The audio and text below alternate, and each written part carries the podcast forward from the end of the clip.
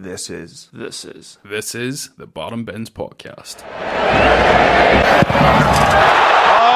yeah!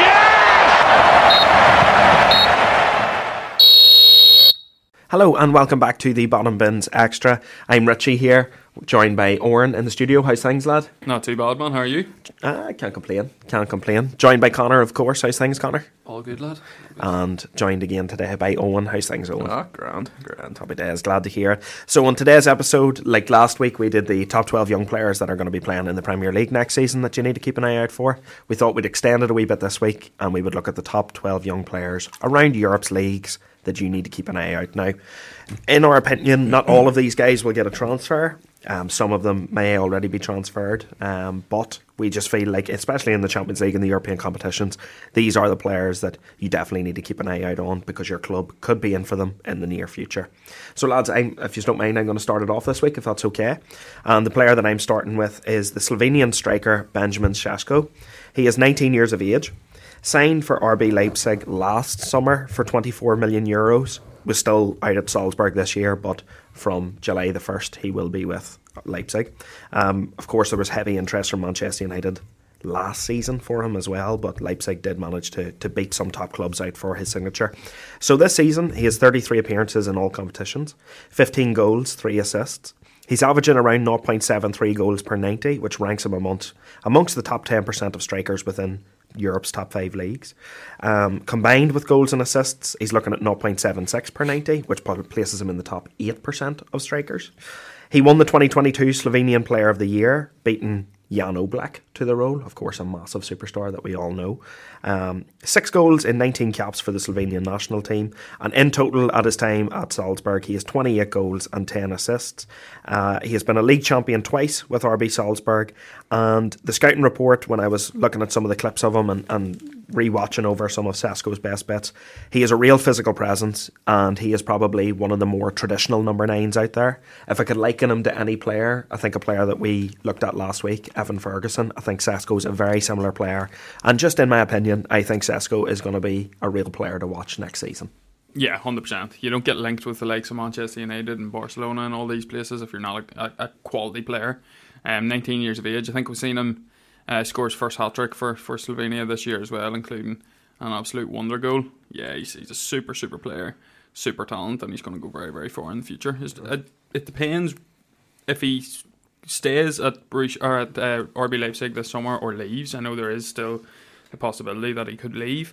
If he stays at RB Leipzig for a season or so, he's guaranteed games, and to be honest, in the Bundesliga, who better to learn under than Timo Werner? Yes, it didn't work out at Chelsea, but he's still a superb striker, and he's proven it in the Bundesliga time and time again. So yeah, big future ahead, and definitely one to watch next season.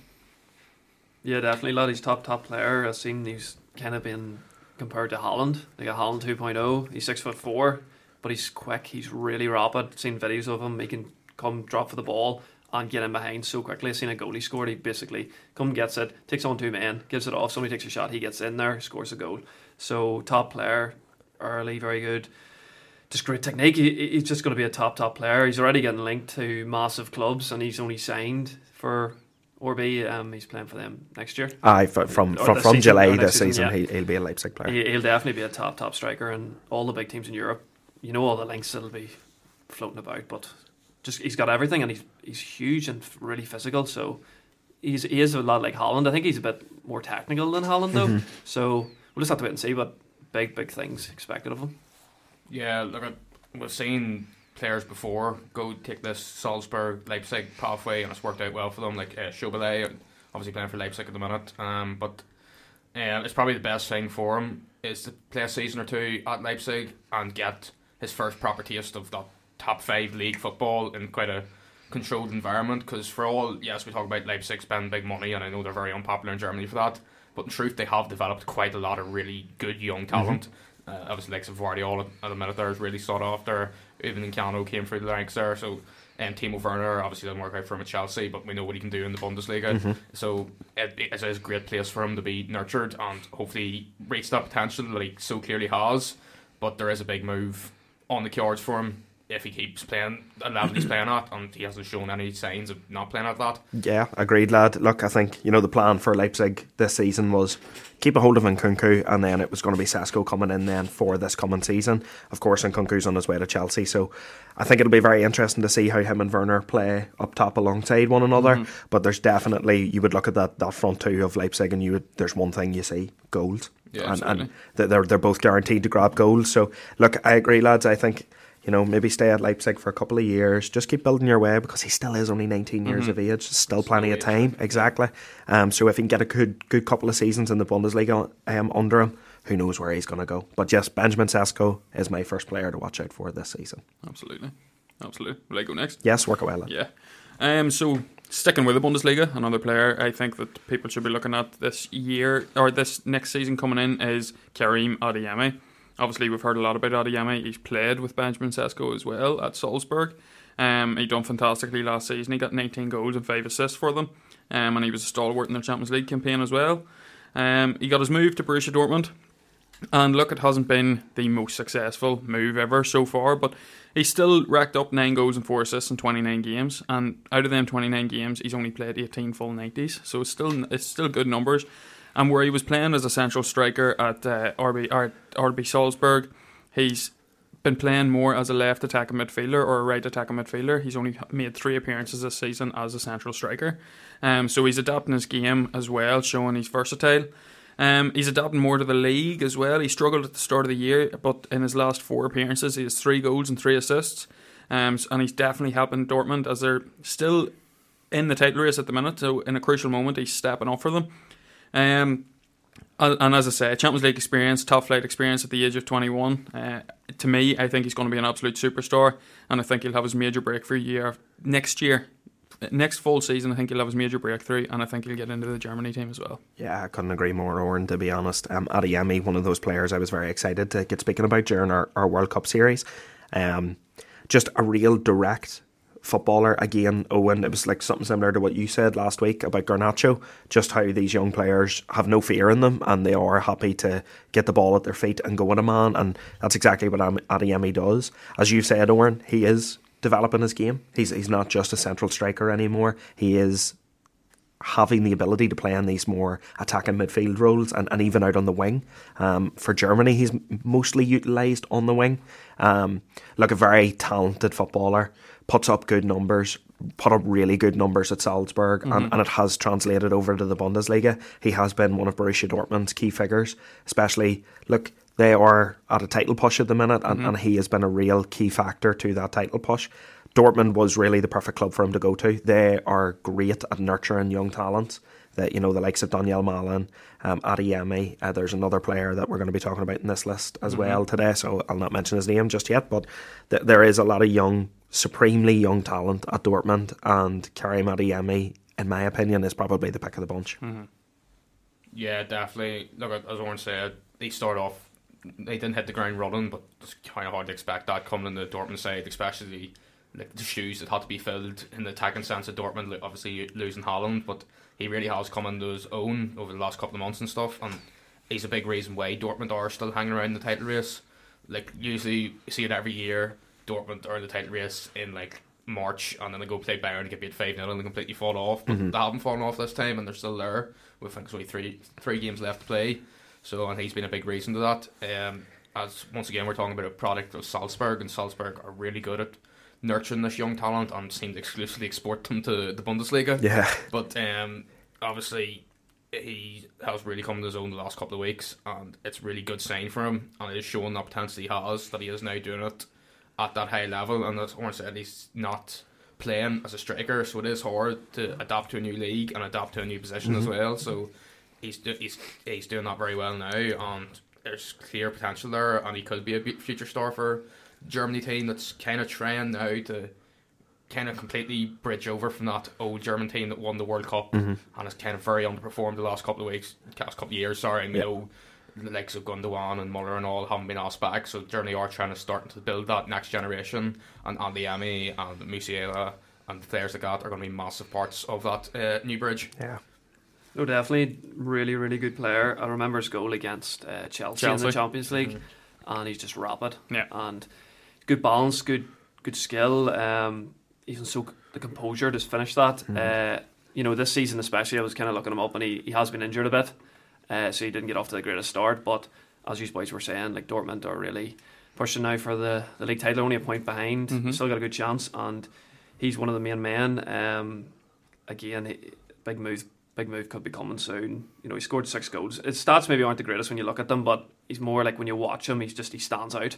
And as you said, he's very versatile as well. So yeah, really good player. And you know, as we were saying, like, Dortmund, you know, the path he's taken is just the best way to go. You know, because you're getting game time, experience at that age. Like, he's 21 and he's played a lot of games, so definitely big future. Do you want to move on with yours, Norman? Yeah, no problem. So I'm going to go with Nico Williams, and it's not the one you're thinking of. It's Atletico-Bilbao one. So a really good player. I seen him a bit at the World Cup, and I thought he stood out a bit. He only started one game, but he came on a few games. I know Spain were dreadful, and I had backed them, but they were shocking. But backed them all the way. Yeah, I forgot about that, actually. Still backed them. Feels like a fever dream. The funny thing is, I actually have 2 Spanish players here. So let's go. But he can play Dortmund. He can play right wing, left wing. He's both footed, like, so. Very good player. He's over 100 games played for club and country already, and he's 20 years of age. 6 goals, 4 assists this season. Really good dribbler. Really good one-on-one player. Really exciting player. People would know him because he's the brother of Inaki Williams as well. But you know, just his acceleration is just brilliant. He's just exciting to watch. He's got a bit of flair about him. He's really flourishing in La Liga this season. Last year, he actually didn't do very well. He had 0 goals, 0 assists. This season, as I said, 6 goals, 4 assists. Really good before the World Cup. He's kind of dropped off a bit, but I can see big clubs coming for him.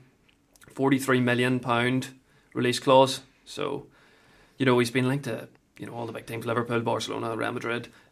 Just a really effective player, and, you know, a player that any team would take. Just, you know, he's just like, one-on-one, he's just one of the best. And in La Liga, I've seen some of his stats, he beats players for fun. You know, so.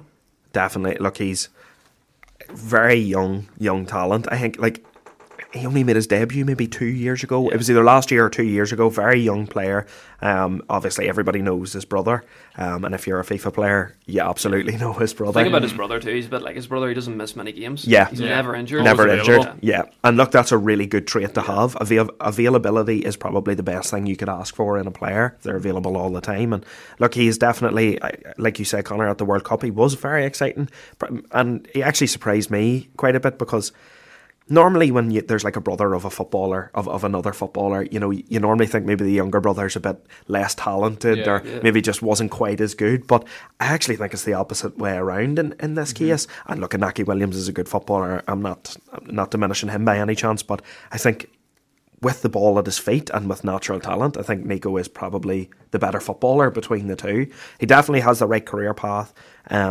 Let's see how he does. Let's see if he stays in La Liga. Does he come to the Premier League? Does he move somewhere else? It's going to be very interesting to see, but definitely a player with a big future, definitely a player with a lot of talent, and could be part of Spain's setup for many more years to come. Yeah, I fully agree.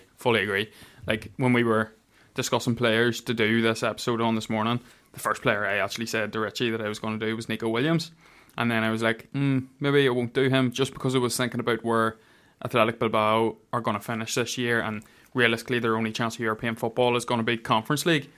But I think he deserves a move, 100%. £43 million release clause in this day and age for, what, 21 or 20? 20 years of age is absolutely nothing. It's an investment for the future. He is rapid, absolutely rapid. As you say, he'll take on a man for fun. He reminds me of Adama Traore, only he's got end product. Yeah. Like, this is a fella, 6 goals and 4 assists in La Liga. He's only going to build in that. He's only 20 years of age. That's nothing at all. And that's playing in, look, no disrespect to Bilbao, it is a mediocre club in La Liga that's not realistically going to be challenging for titles every year. If he does go to a massive club, like you were saying, Liverpool and stuff he's been linked to, if he goes to a huge club like that who's fighting for league titles, who has world-class talent on their roster already, the sky's the limit for the fella, because in terms of development, that's going to be absolutely fantastic. That's the thing as well, like the manager and all was saying, like, his attitude's very good and stuff like that, so if a player's willing to learn, you know, and he's probably willing to go to a big club and then just learn under a player, and he's only 20. Like, the sky's the limit. Fantastic. Like, it is difficult for Bilbao because of their whole policies and stuff to build the proper team. They only players in the Basque region. Yeah. But as you say, he's absolutely rapid, and that's the first thing you think of when you see him. But he is technically gifted. Like, it's all well and good having pace, but if you can't control the ball, it's useless. But he can't control the ball, and as you said, like, being the younger brother of a player who has been quite successful is always going to be difficult for him. But Inaki Williams never got that call for Spain. Yeah, so he represents Ghana now. Nico has got that call, and that just gives him that bit of fresh air that he can be his own man. He's not always going to be known as Inaki's brother. Yeah. So, as you say, like, 6 goals, 4 assists doesn't sound like an awful lot, but he's not playing for the best team in the world. He's playing in a difficult league, and he's a winger. He's not there to stick the ball with that. He's there to create chances, and so he's doing that very well. And the potential is clear to see there. If he does get his big move, it's hard to see him not being successful, because he does have all the ingredients there. It might still be a bit of a raw talent, but there's definitely a player there that is going to show it sooner rather than later. Well, here's hoping. So, yes, slightly biased here, but I'm going to say it anyway. My first player I'm going to go with is Liel Abada at Celtic. He's 21 years of age. He has 9 caps for Israel's national team. He's made 61 appearances in the Scottish League for Celtic, and he scored 20 goals and has 12 assists. And a lot of those appearances have been off the bench or coming off after an hour, because Postecoglou always changes his front three after an hour. But in terms of in Europe, when Celtic were in the Europa League last year, he played 8 games, including qualifiers, and he scored 4 goals and got 2 assists in those 8 games. So he has shown ability in Europe. Didn't really work out for him this year in the Champions League, but it was just frustrating with Celtic because they did everything except put the ball in the net this year. So there's definitely a player there, and I think he's one of the best young talents to come through Celtic in quite a while, to be honest with you. Yeah, I think Israel is actually producing some very decent footballers now. The likes of, the one that sticks in my head especially is Zahavi. If you can remember him, played for PSV. Yeah. Like, Israel are producing some good footballers at the minute.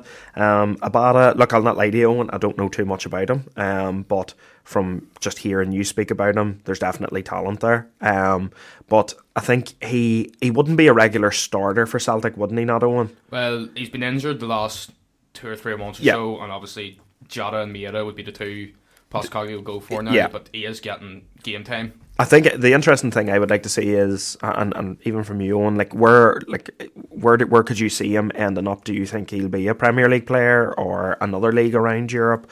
Where would you think would suit him best, do you reckon? I can definitely see him in the Premier League. The best thing about his game is he just has this uncanny ability to be open at the back post. It's almost like pundits say, why is nobody marking Liel Abada at the back post? It's because he's always losing them. Like, if the same thing happens over and over again, it's not the defenders making the same mistakes, and that's probably the best thing about his game. He can play anywhere across the front three. Last year, when Celtic were having a bit of an injury crisis, that no Kyogo, Yakimakis was injured, he played striker for them for 2 or 3 games, and I think he scored 4 goals or something in those 3 games playing striker. So he can play anywhere across that front three, and he's tactically gifted as well. He's not afraid to take a man on, and his end product is there. He has good delivery on him, and I definitely see him playing in the Premier League. There has been rumours of a move to Brighton, and while I wouldn't like to lose him, if the correct bid came in, I'd more than happily take it. Yeah, well, I think with a club like Brighton, there's definitely the opportunity to grow, because like we've already seen it with De Zerbi, how his management has made players 10 times better. With Abada, I am just really interested to see where he does end up. I think the Premier League would be a good move for him, to be honest. I think that it is probably the natural progression from Scotland. My only worry with a player like Abada is the last couple of players that have come to the Premier League from Scotland have struggled. I'm looking particularly at Ryan Christie. I really liked watching Ryan Christie, but I don't think he's performed all that well since going. I think he's been alright for Bournemouth. He didn't start well, but he's definitely in the last few weeks he's been brilliant. But Christie probably came to the Premier League too late for Christie.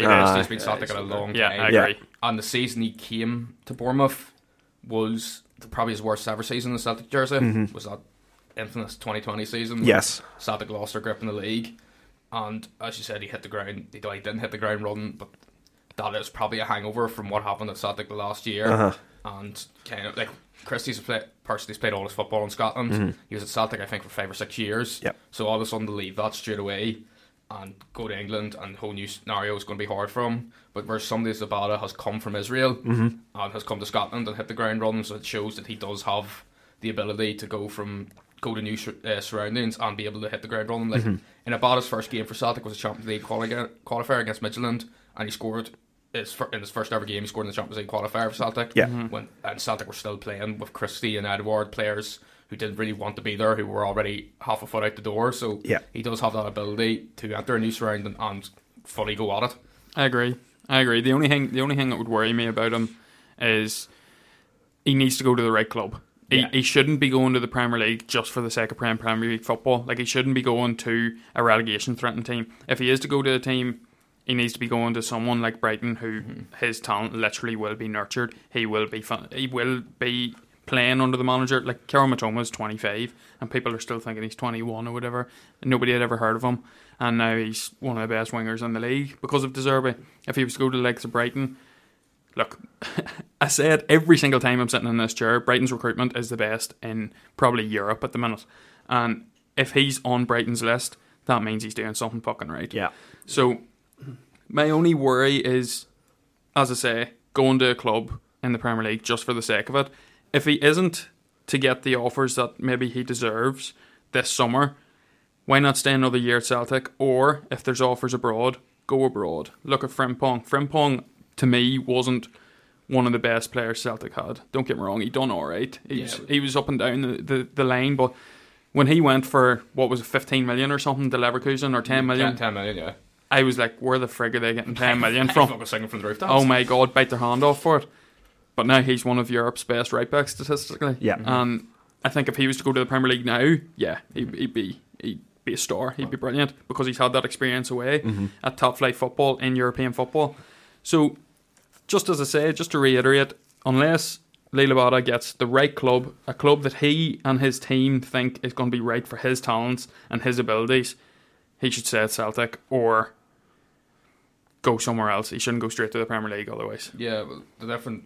Frimpong had less experience than Abada. Like, when Frimpong came into the Celtic team, I think it was the November of 2019 Frimpong made his debut for Celtic, and Celtic sold him in the January of 2021, so... Literally just played about 13 months at Celtic, and showing what he had done, and Abada's been doing it now for 2 full seasons, so he has shown that ability. But as Oren says, getting away could be the best thing for him, to somewhere in Germany or Spain or somewhere, and them making that big move. And Celtic will have next week 15% so on clause probably. So if you know he's listening, buy Dream for 150 million, please. No, this is what you were saying. Like, I was going to say that as well. Like, back-to-back seasons, he's been up for PFA Scottish Young Player of the Year, so he's obviously been consistent, scored 10 goals both seasons. I seen he was like UEFA's, they done like a 40 list of youngsters to watch, and he was in it, like, so he is a top player. It'll just be, I just see stuff about him, it was just more, he's frustrating at times, but as you said, he's always at the back post scoring goals. That's what Chris Sutton said about him. He's like, he's so frustrating to watch, but he'll get you a goal. So, as you were saying, he needs to go to the right place. If he's going to go to the Premier League, he needs to go somewhere that is going to improve him, instead of, you know, as you see it, players that come into the Premier League, especially if they come from Scotland, get a lot of stick. Yeah. You know, it's like, can they make it? And a lot of them just get tossed aside, basically. Yeah. You know, like, I know Edward's okay, but kind of he's not done well either since he's come. Yeah. You know, there's a few other examples. You know, so he just needs to go, as you keep saying, to the right spot, and he could flourish, because in it, I've seen other things about Israel and all, they're really counting on him, like they see a superstar there, so you know, if the Celtic see it, I think he could stay another year. I've seen he's kind of happy at Celtic, so no, I think he will another year wouldn't do him any harm. I don't think another crack at Champions League football, like, well, that's the thing. Look, these are players to keep your eye on, you know, like we said, it doesn't necessarily mean they're going to move this summer, but I mean, why not just keep a wee marker on them and see how his progression goes. My second player, guys, that I'm nominating today is Rodrigo, the Brazilian of Real Madrid. 22 years of age, he has a market value of 80 million euros on transfer market. 52 appearances this season in all competitions, 16 goals and 11 assists. He has 13 Brazil caps in total with 1 goal. That goal came at the World Cup, of course. In his per 90s this season, he has 4.81 shot rate in actions. That is placing him in the top 10% of wingers in Europe's top 5 leagues. He has 2.72 successful take-ons and 4.8 4.87 progressive carries per 90. Again, this is placing him in the top 9% of wingers in Europe's top 5 leagues. He played a key role in last season's UEFA Champions League winning campaign. He had 2 goals in the semi-final against City. He's a very progressive, very skillful dribbler. And what he has done this season is he has added end product to his game, which is so important for wingers nowadays. And I'm likening him to Vinicius Jr. It's a very similar growth and a very similar story at Real Madrid. Both come in around the same time. Vinny is now undoubtedly one of the top 3 wingers in world football. And I think Rodrigo has the same progression and the same growth that we're looking at here. And I really think that for years to come, Rodrigo is going to be a Real Madrid superstar. He's going to be a superstar in the Champions League. And just like last week, how we talked about Brazil competing for World Cups, he's going to be one of the main men there for Real Madrid and for Brazil. Fully agree. Yeah. Fully agree. I don't think Real Madrid invest heavily in young talents, especially from Spain, or from Brazil, sorry. We're even seeing this young fella Endrick coming in, yeah, and he's only 16. He can't even sign for another 4 years, and they paid $80 million for him, do you know what I mean? So they know what they're at, and yeah, they invested heavily in Vinicius and Rodrigo in around the same time. And look, Vinicius kind of went straight into the team, and Rodrigo's kind of been on the back seat for a while, but now he's really coming into his own. We're seeing a really, really talented footballer. Last week, I know tonight the second leg of the City and Real Madrid game is on, and we hope you enjoy that as well, but last week his dribbling was absolutely phenomenal. He was taking on... who was playing left back for them last week? Was it Akanji? Akanji? Or... No, Ake wasn't playing, no. Whoever it was anyway, he was tearing them apart. Just his close control dribbling was absolutely fantastic. And as you say, he's added in product to his game. Last year, he was phenomenal. In my opinion, he's the player that won Real Madrid the Champions League. Yeah. He scored the goals in the crucial moments. Yeah. Yeah. And all them comeback wins, it was Rodrigo who got the goals. Chelsea, Man City. You know. Do you know what I mean? Was it the Chelsea game he got 2 goals in like 5 minutes or something? Or City game? Yeah, 2 goals in 5 minutes or something. He was unbelievable. Crucial player for Real Madrid, and I can't see him leaving Real Madrid. No. I think he's one of them players. He'll stay at Real Madrid for the entire twilight of his career, and then he might move. But for the next 10 years or whatever that Real Madrid have really built this young team upon, he's going to be their superstar. Him and Vinicius and this young fella Endrick coming in are going to be their superstars, and he's going to be a key to their success for the next 10 years as well. Perez knows what he wants. Yeah. It's Vinicius on the left, Rodrigo on the right, Kylian Mbappe up front. Yeah. That's the end goal. That's what they want with Tchouameni, another player that we're going to talk about in this episode, and Bellingham. Yeah. That's scary. Real Madrid have nearly completely changed their transfer philosophy now. They are still spending the big bucks, and obviously Mbappe is the main target, and he is what you call the Galactico. Yeah. But they are really investing young, and they are building their team for the future now, instead of going out like there was times where Real Madrid was right. Kevin De Bruyne, is De Bruyne 30? He's De Bruyne's 29 career now.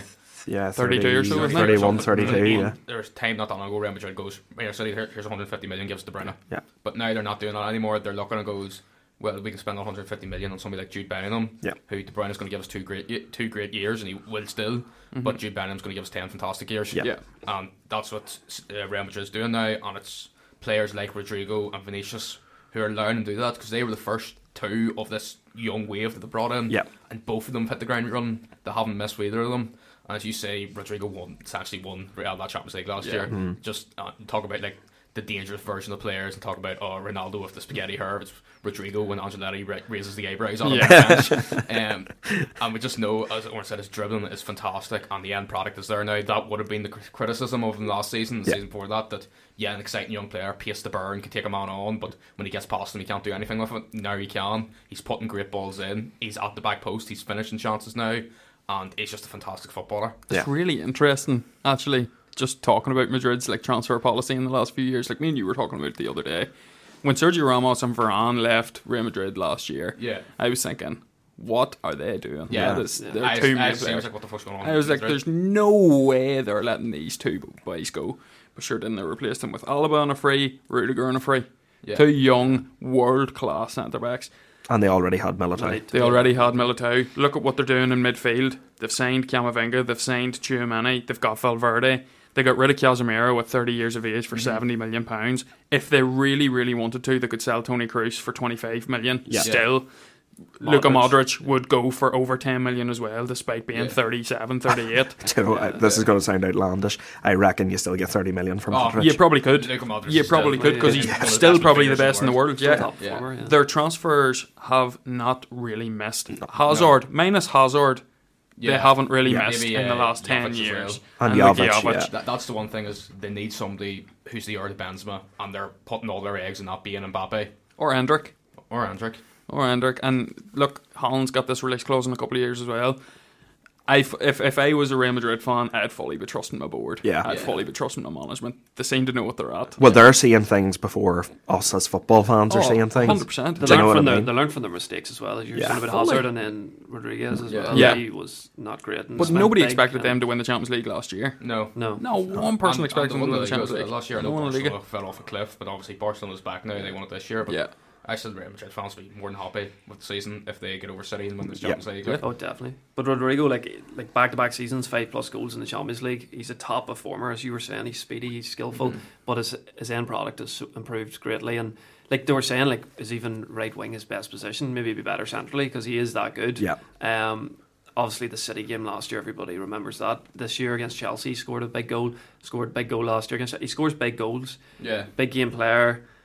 As you've already said about him, like his dribbling, his skill, his possession, everything. Even last week he was very, very good, and I'm expecting big things tonight, hopefully. And look, I know maybe it is a wee bit of a cop-out to go for a Real Madrid player, but when I say young player to watch, like it's because the end product hadn't quite been there. It's also the Vinny thing as well, I think. But that's it. Like, the step up I've seen in Rodrigo this year, I think he is going very underrated. I don't think enough people talk about how good this kid is. Like the step up even from last season to this season, 16 goals and 11 assists. Yeah. It's crazy. Like they're world beater numbers. Yeah. I don't think enough people give this guy credit, and really him alongside Vinicius Jr, like Brazil are going to be sorted, Real are going to be sorted. They're both a very scary proposition. Yeah. Well, Rodrigo, you're getting the credit you deserve in the Bottom Ends podcast. We hope you're enjoying it, mate. Do us all a favour tonight and put Man City out of the Champions League. Please. So moving on to my number 2. Originally, I was going to go for Kim Min-jae, but I did realise that he's turning 27 in a couple of months. So that's another young player. So I'm not going for Kim Min-jae anymore. I'm actually going to go for another player who's been linked to Europe's top clubs, especially Manchester United, and Yuri Timber. So the Dutch international, he averages 82 passes per 90 with a 92% completion rate, and that's in the top 1% of centre-backs in all top 8 leagues. So he shows he's a progressive passer. He's good on the ball as a centre-back. He's a regular for the Netherlands, and he has an average match rating of 7 out of 10. 1.9 clearances per game, 1.4 tackles per 90. He can play right-back and centre-back, showing his versatility. And as I said, at 21 years of age, he's been linked with some of the biggest clubs in the world. So he could definitely be one to watch next year if he gets his move this summer. Yeah, and I think the move is going to come this summer. Again, there was that famous story of Louis van Gaal telling him if he went to Man United, he wouldn't be picked for the World Cup. So here's hoping this summer we can get a deal like that done. Look, he is a very good centre-back. And again, he's a bit like Lisandro Martinez in the sense that very comfortable on the ball. Was key to the way Ajax played under Ten Hag, because as we know, Ten Hag loves his centre-backs to build out from the back, and that's why him and Martinez worked so well together, because they were both as comfortable on the ball as one another. His passing range is excellent. I've seen him clip a few over the top this year, and I think he is... I think I've seen a stat over the course of his career. He has managed 10 assists in 2 seasons for Ajax, which is a very good number for a centre-back. He's small, like Lisandro Martinez as well, not the tallest. Only 6 foot, you know, not the tallest centre-back in the world, but look, he's very physical. He's strong in the challenge. He is liable for a yellow card, to be fair, because he's very strong in the challenge. I was going to say, he had man ball and all. He had the most fouls of the World Cup. He did. Yeah. He does love a good, strong tackle, but look, you need that in a centre-back, bit of aggression, you know. As long as he can maybe keep some of that in check at times, he's going to be a top centre-back, and is definitely one of those young players to keep an eye out for. He's one of these lads, he's only 21. 21. But he feels like he's been around for ages. Yeah. And as you say, he's not the tallest, but he's physically strong. Very physically strong, and he can bully players. and people talk about the Premier League, that it's such a physical league, how are these players going to adapt? If he ended up at United or in the Premier League, he'd have no bother adapting the physicality because he is such a strong player. Yeah. And as you said, similar to Martinez, he does have that ability to play a bit further up the field if needs be. He has at sometimes slipped in just in front of a back two for Ajax. So he's very comfortable with the ball, very strong, and as you say, he's really got the potential to go there. The aggression and the fouls is not a concern, but it's something to keep an eye on. But if he can get that out of his game, he can go right to the very top and become like the future Dutch football, like, kind of take that Van Dijk thrown away and set the Dutch up for maybe another golden generation, because they have kind of fallen away from what they used to be. Mm-hmm. No, definitely top player. As like, he's been like, you know, they like, he's 6 foot, but you think he's bigger because he's a bit like Ivan Toney. He's only like 5'10", you think he's bigger. He's a big, really physical, great player on the ball. I would worry about is he's a bit over aggressive. Maybe he got a lot of fouls at the World Cup. I was kind of happy we got Martinez instead of. I see he's getting linked to Liverpool now. He'll definitely move in the summer. Yeah. Any club will take him, obviously 21. You just need a, you know, he's really good on the ball as well. He's just a modern centre-back. He just probably needs to be a bit less aggressive, but obviously huge talent. Perfect. Yeah. Dortmund? Yeah, so I'm going to go with Makoko. He's another Borussia Dortmund striker. Really exciting player. He's only 18, even though there's a bit of rumours that he might be a bit older than that. I've seen that about. But 7 goals, 3 assists this season. He can just do everything as well. I kind of seen him, they were playing Union Berlin in a game, and I seen the end of it, and the goal he scored was just brilliant. You know, he anticipated. He's really good at pressing. He anticipated the mistake. He was in there at the speed, took it around the keeper, composure, balance, goal. That is what he has. He's only 18. A lot more to come this season again, like we said about the other Dortmund player, but he has been a key player. His flair, technique, everything. He's signed a new deal to 2026, so I don't think he'll leave. Yeah. But Newcastle are looking at him, Chelsea are looking at him. You know, he's played for Germany as well. He went to the World Cup. I think we spoke about him as well when he went to the World Cup. They didn't give him many minutes, which was a shame. He is the future. Like, he's 18, and as we were saying, Germany's changing, so they're bringing these young players in, and dribbling, technique, pace, everything. There's nothing more you can say about him. It's just like so much potential. We just need to see it over the next 5 or 6 years. But he'd stay at Dortmund. It's a good way to be, good place to be. Like, you know, quality, definitely. Quality. Has a lot of potential to give. I think, I know we keep talking about FIFA at times during this podcast, but he is one of those like FIFA gems that you're finally happy to see. 93 potential every year. Yeah. Stalwart for it. Like, he's a type player starts doing like, well, actually, I signed him on my FIFA 18 career. Like 16 or something. Like, you're looking at him. Stats at like under youth was crazy. You know, some of the stats, like so many goals. He was like 9 foot when he was 8 years of age. He was killing teams, you know. No, look, he is that. There is zero doubt about it in my mind. He will be a superstar. A superstar. No, I fully agree. I'm just annoyed that he signed that new deal. He was meant to be leaving on a free transfer. Fabrizio Romano bigged me up. He was saying Barcelona were in for him, Manchester United were in for him. But look, he signed a new deal. Maybe it's wise though, as we were saying. 100%. Best place to learn. 100%. Look at Jadon Sancho. And he's going to get chances now. He had time. There is so much time. Yeah, and look at their young talent that they produce and get hundreds of millions for, or 80 or 90 million, whatever, and he's going to be an all-in-one player. Yeah, Dortmund just know how to make them, know how to choose them. Like, Owen, number 2. So my next player is, we're going back to the Eredivisie, because I'm going with Xabi Simons from PSV. And this season in the league, he scored 16 goals and has 9 assists in 32 appearances. Like, those are outrageous numbers. And like, the Eredivisie is essentially, I know we talk about the top 5 leagues, the Eredivisie is so clearly the next one on that list. He's played in Europe. He was at the World Cup with the Netherlands. Probably didn't have the performances in the World Cup he would have liked, but still is a fantastic player. He's a big part of why PSV won the Dutch Cup there. One of them penalties, wasn't it? Yeah, one of them penalties. And he's actually been linked to Arsenal over the last couple of days. There's talk of a £44 million deal for him, and if that was the case, that is an absolute steal in today's market. When you think of the price Chelsea paid for somebody like Mudryk, who was playing in the no offense to the Ukrainian league, and the Ukrainian league is not the best quality, whereas this man playing in the Eredivisie, like, these teams compete at a high level in Europe every year. So I think he's one of the best youngsters at the minute. I think he's one of the favourites to win the Eredivisie Young Player of the Year.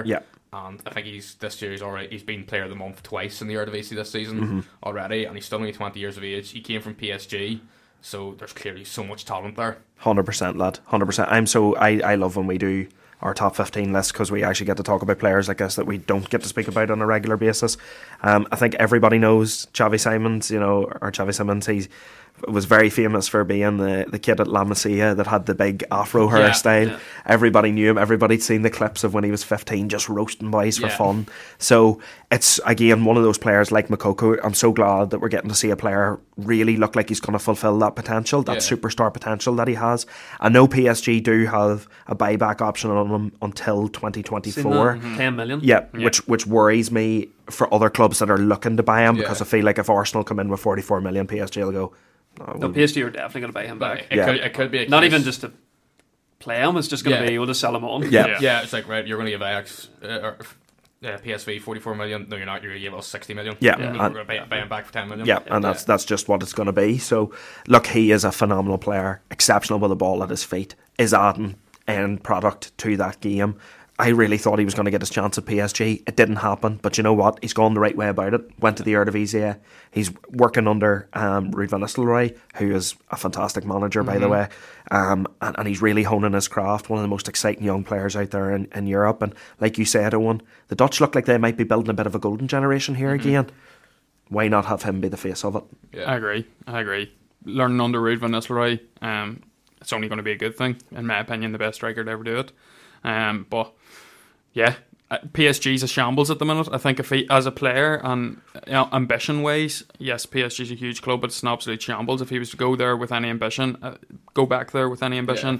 think he's going the wrong way about it, because as you say, he has done the right thing. He went to the Eredivisie. He could have went to a top 5 league club, but he didn't. He wanted to go and nurture his talent and develop himself and get himself some playing experience, because he hasn't played in the last 2 or 3 years. So he done the right thing. I just hope he has the right people around him to tell him where to go from here now. Don't get me wrong, there's no doubt in my mind that he has the ability to go and play for PSG, but just for a young kid like that, who is going to have pressure on his shoulders from both an international scale and club scale, he needs to go to the right place and have the right environment. Absolutely. I see he actually has a new agent, so he's definitely going to go in the summer, but as you boys said, so creative. The thing that worries me is the PSG thing. 10 million, they're definitely going to pay that. Yeah. But he's just so good and he just keeps improving, so... He's a new agent as well, so maybe something will be sorted, a deal with PSG or something. Yeah. But just one for the future again. Mm-hmm. And we spoke about him pre-World Cup as well. He maybe didn't get as many chances as he probably wanted, but there's plenty of time left. No, definitely, 100%. On to your last player, Richie? On to my last player then, guys. So the player that I have decided to go with last is from the Portuguese League. A lot of players coming out of the Portuguese League now, looking at the likes of, Darwin Nunes, coming for big transfer fees. It looks like there's going to be a few players in the Portuguese League on the move this season, but I've gone Manuel Ugarte, the centre defensive midfielder from Sporting. He's a Uruguayan, 22 years of age. He has a release clause of 52 million euros in his contract, which, in my opinion, is an absolute steal for any club. Looks like Liverpool's the main one that's going to come in for him, and at 52 million, this is going to be a real steal. He's made 46 appearances in all competitions this season. Again, availability, very important. He has one assist, and I know that maybe sounds a bit low, but this guy attacking is not his game at all. He is a destroyer. 8 international caps. He completes 60.84 passes per 90. Attempts, 60.84 passes per 90 with a 91.6 pass completion rate. He has 4.54 tackles per 90, which places him in the top 1% of tacklers in the Portuguese League. This is centre-backs and defenders included. He's the second highest completed tackles between the UEFA Champions League and the UEFA Europa League. Bearing in mind, he only played two rounds of the Europa League. 2.23 interceptions per 90 places him in the top 2% in the league. 1.51 blocks per 90 places him in the top 16% in the Portuguese league. He has a 1.39 successful take-on, which again highlights just that ability to beat a press with his clever footwork. And he averages 15 kilometres covered per 90 and can cover a range of positions. The main reason why Pedro Porro was such a success at Sporting, and again, this is why I think he would suit Liverpool. Trent Alexander-Arnold bombs forward. When he was at his best, Henderson always slotted into cover. When Pedro Porro bombed forward for Sporting Lisbon, Ugarte was there, slotted in, was the destroyer, picked up the pieces. This guy is tailor-made for the Premier League, I'm telling you. He is going to be a very exciting midfielder to watch. The perfect replacement for Fabinho or Henderson in that Liverpool team. And I'm really, really excited to see how high this guy can go. I was kind of like researching him, and it's just crazy his stats, as you just said, like 8 ball recoveries, all that. You know, the dribbling is very good as well. He is very good going forward. He can take, you know, he can take the press. He can just get the counter going. Uruguayan Casemiro, a lot of people are saying like under pressure, he's brilliant. He's good at dribbling. He's got energy, as you said, like 15 kilometers. That's what they say. He's got a great engine on him. I think Liverpool as well. Fabinho's past it, let's be honest. He'll slot in there perfectly. What is it, 50 million? 52 million. And they kind of replaced him, obviously, with Fulham. Polina. And like that's a steal, let's be honest. And he's only, what, 22? 22. Like that, against Arsenal, I seen a bit of the first, the second leg especially. He was very impressive. Yep. I thought he was very good. He stood out. And you know, even Arsenal could look at him because Partey has not been performing this season. Well, and he's getting older. This guy, like Casemiro, the thing that a lot of people like, he can win the ball back, but a lot of people don't take into account is, you know, when you win it back, you need to distribute it. And we've seen with Partey over the last few weeks, his distribution has been terrible. He's led the goals, led the mistakes, lost the title. So this guy comes in, he could be a top player for any club. Even United, As a long-term replacement for Casemiro, definitely. No, he's meant to be a brilliant footballer. I'm not going to sit here and lie and say I've watched the Portuguese league all the time or whatever, but I watched them games against Arsenal and he was fantastic. He really has just slotted in place of João Palhinha, which, as we've seen, not just this season but even in seasons prior, that's a hard thing to do. João Palhinha is one of the top CDMs in world football, in my opinion. That might be controversial, but in my opinion, he is. Ugarte has been brilliant. He's been brilliant. And if you're to believe all the talk coming out of Portugal, he's definitely one of their top talents in recent years. And we've seen, you always hear of top talents from Portugal and they're always coming from massive transfer fees, but they're always attacking options. Yeah. You never usually hear of their defensive men or the up-and-coming centre-backs or whatever. I know we had that young fella Ignacio, but he went to another club in the Portuguese league as well. This is a player who is being talked about and linked to the top clubs all around the world, and he's a centre defensive mid. Look, we know that it's goals, that's what's talked about the entire time. So for his defensive capabilities and abilities to be outshadowing more younger talents in Portugal, like Marcus Edwards, who's getting all the goals and stuff for Sporting Lisbon, shows he's a top talent and a top player. And as you say, Richie, he's going to be brilliant for whoever he goes to. Yeah, like the way football's played today with pressing teams and wanting to keep possession, one of the most underrated but most important things in a team now is having the player who has the ability to sidestep the press and break the lines. That is what sets up your entire game plan. You can't attack if you don't have that one man who can take the ball off the centre backs, turn, beat the midfield and open the entire pitch up, and this is what he offers. It hasn't been a great season for Sporting. It's been quite disappointing. They're currently sitting 4th in the league. They're 4 points behind Braga in 3rd, so they're looking like they're probably not going to get Champions League football. They're going to miss out on the chance to qualify it, but he has been one of the bright sparks on a team that last year won the title. I know they lost a lot of the main boys who contributed to that, but he was also one of the boys who contributed to that. So he could be a fantastic player for a club like Liverpool. We've talked about it. You mentioned how he protects that flank when the players do bomb forward, like he did it when Porro was at Sporting, and he could be fantastic to help him not just coming into Liverpool and helping himself be a great talent, but helping Alexander-Arnold get back to that level he was at by covering that defensive freely as well, because as you mentioned, Fabinho and Henderson just don't have the ability to do that anymore. 100%. And look, that is the one stat that blew my mind. He has played 2 rounds in the Europa League. He is the most ball recoveries and most successful tackles in the Europa League after 2 games. Look, this guy's going to be a star. That's all I have to say about him. Absolutely. Moving on to my final player. This is a player who 2 years ago, again, I'm mentioning my good friend Fabrizio Romano. He got my hopes up 2 years ago for this player.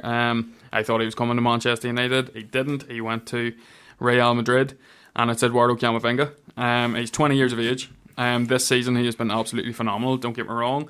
He isn't starting every game for Real Madrid, as you would expect. He came in as a midfielder. Didn't start every game last year, because how are you going to start over, at the time, Casemiro, Kroos and Luka Modric? But he still made an impact. As I said, 20 years of age. This season, he's played the majority of his games at left-back and he's been absolutely phenomenal. And I think all you have to do is really look at that first leg game against Manchester City, where he kept Riyad Mahrez, one of the trickiest wingers in world football, in his back pocket. Didn't really give him anything. Ancelotti absolutely loves him. He's a full France international. As I say, he can play brilliantly in midfield as well. He is in the top 4% of all fullbacks in the top 5 leagues. Bearing in mind, he's not actually a left-back for tackles, and that shows his defensive capabilities. He's in the top 2% for passes completed and top 8% for progressive passes and successful take-ons against all the top fullbacks in all 5 leagues. So he's brilliant going forward as well. He offers a lot to every team he goes into, whether that's in midfield or defence. He is just one of them workhorse players that we really don't see too much of in the modern game. He's versatile, 20 years of age. He's only going to be better whether he sticks at left back, which he could do, you never know, or whether he plays in midfield. And I think we all know Eduardo Camavinga is going to be a star for Real Madrid. Yeah. He's going to be part of that team that we were talking about with Rodrigo. He's going to be part of that team for the next 10 years that's going to dominate Europe and going to dominate domestically as well. Yeah, quickly becoming a superstar in world football, to be honest. I think I'm seeing him now in almost every Adidas ad. He is almost becoming the face of the Adidas brand for football. This kid is special. I was like you, Oren, 2 years ago. I thought, oh my God, if we get Camavinga, this is going to be unbelievable. Sets up your midfield for years. Like, it's the fellow who broke into the Stade Rennes team at 17 years of age. Yeah. Even in the World Cup, he was brilliant as well. He's been about for so long. I know, so he's going to say he's 20. And he's 20 years of age. 25. He's 2 years younger than us. The talent 3 years younger than us. The talent's supreme. It is supreme.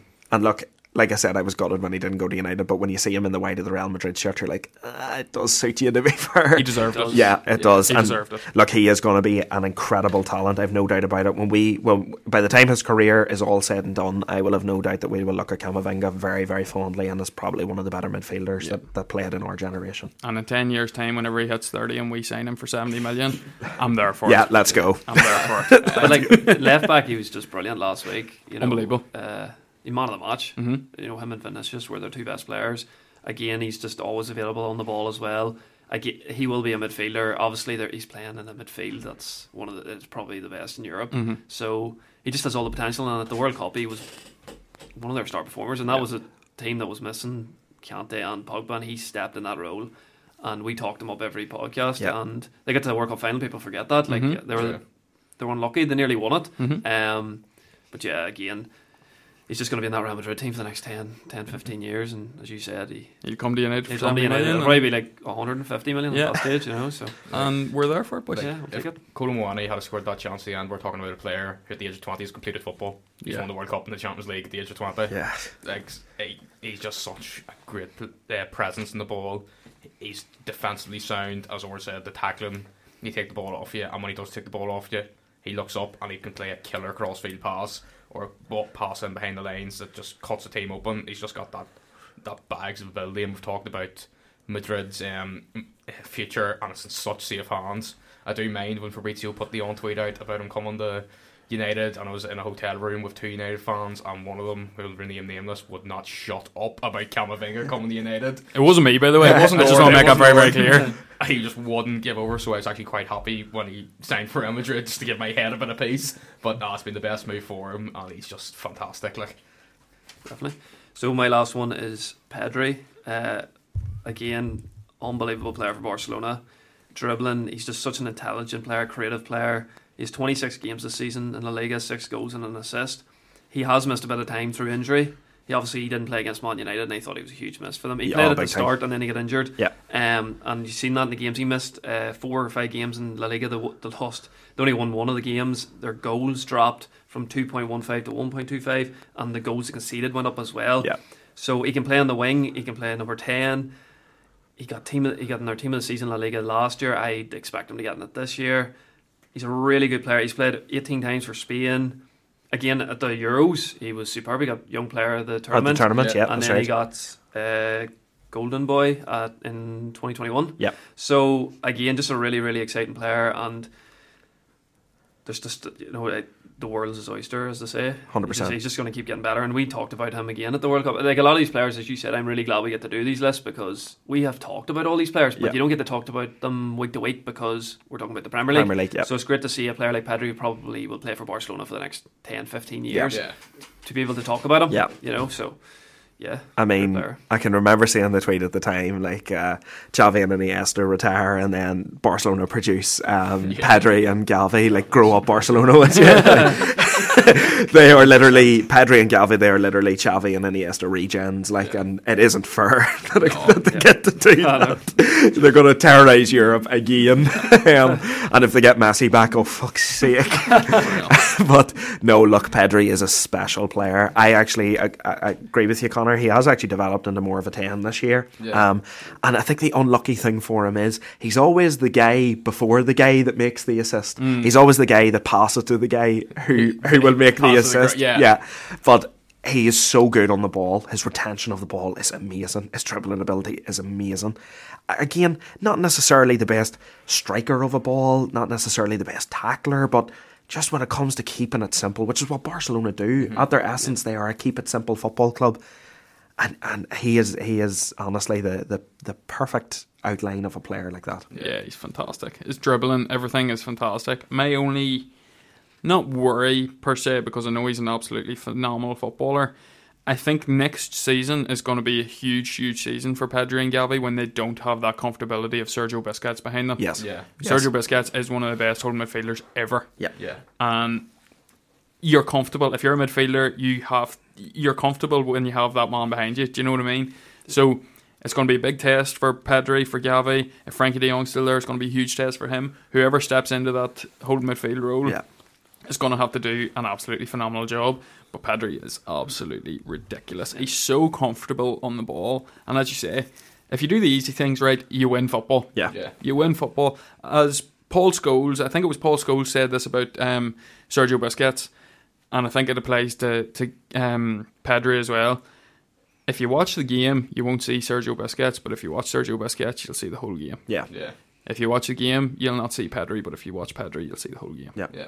We talk about these players that you don't notice them until they're gone. As Dortmund Liverpool, he missed 5 games and Barca lost 4 of them or something like that. So it's the perfect example of you don't notice them until they're gone. He's just an absolute road race of a footballer. He just makes the game look so easy. It's because he's doing the easy things right. Mm-hmm. And he doesn't do stupid things, and he's so composed in the ball, you don't worry about him, and that just shows how good he is. Like, what is he? 21. He's the head on him, like he's been playing the game for 20 years now. Yeah. Like, he's just so comfortable at everything he does. Now we're lucky. We're lucky. We've got 16, 17 years of watching that fella dominate Europe. Yeah, yeah, we're lucky. Right, sir. I'll play on my final player then. I'm going back to Portugal. I swear to God, I'm not copying Richie's homework. I'm going to go for Gonçalo Ramos. We all know he announced himself at the World Cup with a hat-trick after replacing arguably the best player of all time. But ever since that, he's still absolutely balling for Benfica. He's got 18 goals and 7 assists this year in the league. He's made 28 appearances, so that's almost a goal involvement every game. Every game, yeah. He's top scorer in the league at the minute. Yep. Even in Champions League this season, he has 3 goals and 3 assists. He's, as I said, he's top goal scorer in the league. He's been linked to United, as Hughes boys will know. Mm-hmm. And he's probably the buggy's favourites to be the Liga NOS Player of the Year this year. Mm-hmm. And he's just such a fantastic number 9. Like, he kind of mixes the old style number 9 with the modern number 9. Yeah. Like, he's a big fella. Mm-hmm. He's a physical presence, but he's also quick. He can get in behind. You see him with, was it the second goal against Switzerland in the World Cup, the one where he just lifted it over summer, that he does have that ability to be that to subtly finish instead of just banging the ball in the net. But that's what he does. He just scores goals for fun. Yeah, no, definitely, lad. I agree. He is the type of striker. I like that analysis, kind of like the old type, but can also bring the modern trend. Like, he's fit to run into the channels, but he's also fit to go and stand in the box and make a real nuisance of himself. I remember seeing a celebration from him this season where he pointed at himself and he was like, I'm him. And he is him. And he is him, to be honest. He is one of Europe's most exciting prospects. Look, there's going to be a big transfer fee on him if he does leave Benfica this summer. I expect it to be no less than 75 million. We know what Benfica's like. Yeah. His clause is 120 million euros. Is it? Yeah. So they're not going to get rid of him. It's going to be... It'll be a difficult one for a club to do, especially in a market that is lacking money. But... Look, he has the potential to go right to the top. Cristiano Ronaldo comes off in a game, you come on and bang a hat-trick. Like, right, you've set yourself up, kid. Now you need to go to one of the biggest clubs. Goals in your career. He is the heir now for Portugal. Yeah. He is the man who's going to have to take over. Like, you saw talk about big shoes to fill. These are fucking massive shoes to fill. Yeah, he does. He's shown, size 13s. Yeah. He's shown glimpses he has the ability to fill those shoes. Yeah. No, look, his next move is going to be very important, mm-hmm. and where he ends up is going to be very important. But look, when you look at the talent that he possesses, there is no reason why this guy shouldn't succeed at one of Europe's best clubs. He will. He will. Yeah. It's simple as that. You see all these strikers coming out of Portugal, like even João Felix. I know João Felix got a bad rap at Atletico Madrid, and he went to Chelsea, and it hasn't worked for Chelsea, but I think João Felix has showed himself in an incredible light since he went to Chelsea. I think he's really, really showed his abilities. So, yeah, Gonçalo Ramos, I think he'd be fantastic. For some reason, I don't know why, I think if Spurs get rid of Harry Kane, I think he slots straight in at Spurs and does an absolutely phenomenal job. But can I see them spending that money? No. Not a chance. Not a chance with Don Levy. But that kind of money. Wherever he'll have no shortage of suitors. He will go to an elite club in Europe and he will succeed. He is an absolutely quality player. He's done it for the last 2 or 3 years in Portugal. Yeah. He's going to be fantastic. Mm-hmm. But in the Champions League as well, they've had a great run. They got to the quarterfinals and he was one of their best players, scored their most goals. Again, he can hold up the ball. He's good work rate as well. And one of his goals I've seen actually in the Champions League was pure pressing. He just presses the ball, gets in there, scores. His finishing's brilliant. Any club will be lucky to get him. The only problem is his release clause is massive. Yeah. He's obviously young. Link-up play as well, but yeah, again, any club, Spurs could be a shout, but they'll probably not pay the money. Yeah. United seem to be the team a lot of people are linking him to, but by the talks of it, we don't even have that in our transfer budget. So I don't know about that, but again, it could be another one where he stays and then he goes next season or something like that, but he is going to be a world-class player if he keeps going the way he's going. Yeah. Yeah, definitely. Well, that's going to do it for this episode, folks. Thank you very much for listening to the top 12 young players around Europe. If you haven't already, please check out our latest Premier League episode. Our Premier League episodes where we just break down what's happened at the weekend and giving you some of the best insight that you'll hear. I would also just like to plug the fact that Owen, you guys both called that Timothy Weah will be playing for the US men's national team in last week's top 12 list. And you've got it completely right. So if you want the best and the most knowledgeable football content and premonitions, if you will, you know where to come to get your football information. Look no further than the Bottom Bits podcast. Exactly. we got Bolligan on the phone. This information before we just know our shit, okay? It's as simple as that. Please, like I said, yes, go check out that episode from Wednesday. Please follow us at Bottom Bins Pod on Twitter, Instagram and TikTok. Find us on the Parlay Sports app. That's PRLY Sports on the Apple App Store. And jump in and have a football and conversation with us. And as always, keep a bottom bend. Keep a bottom bend.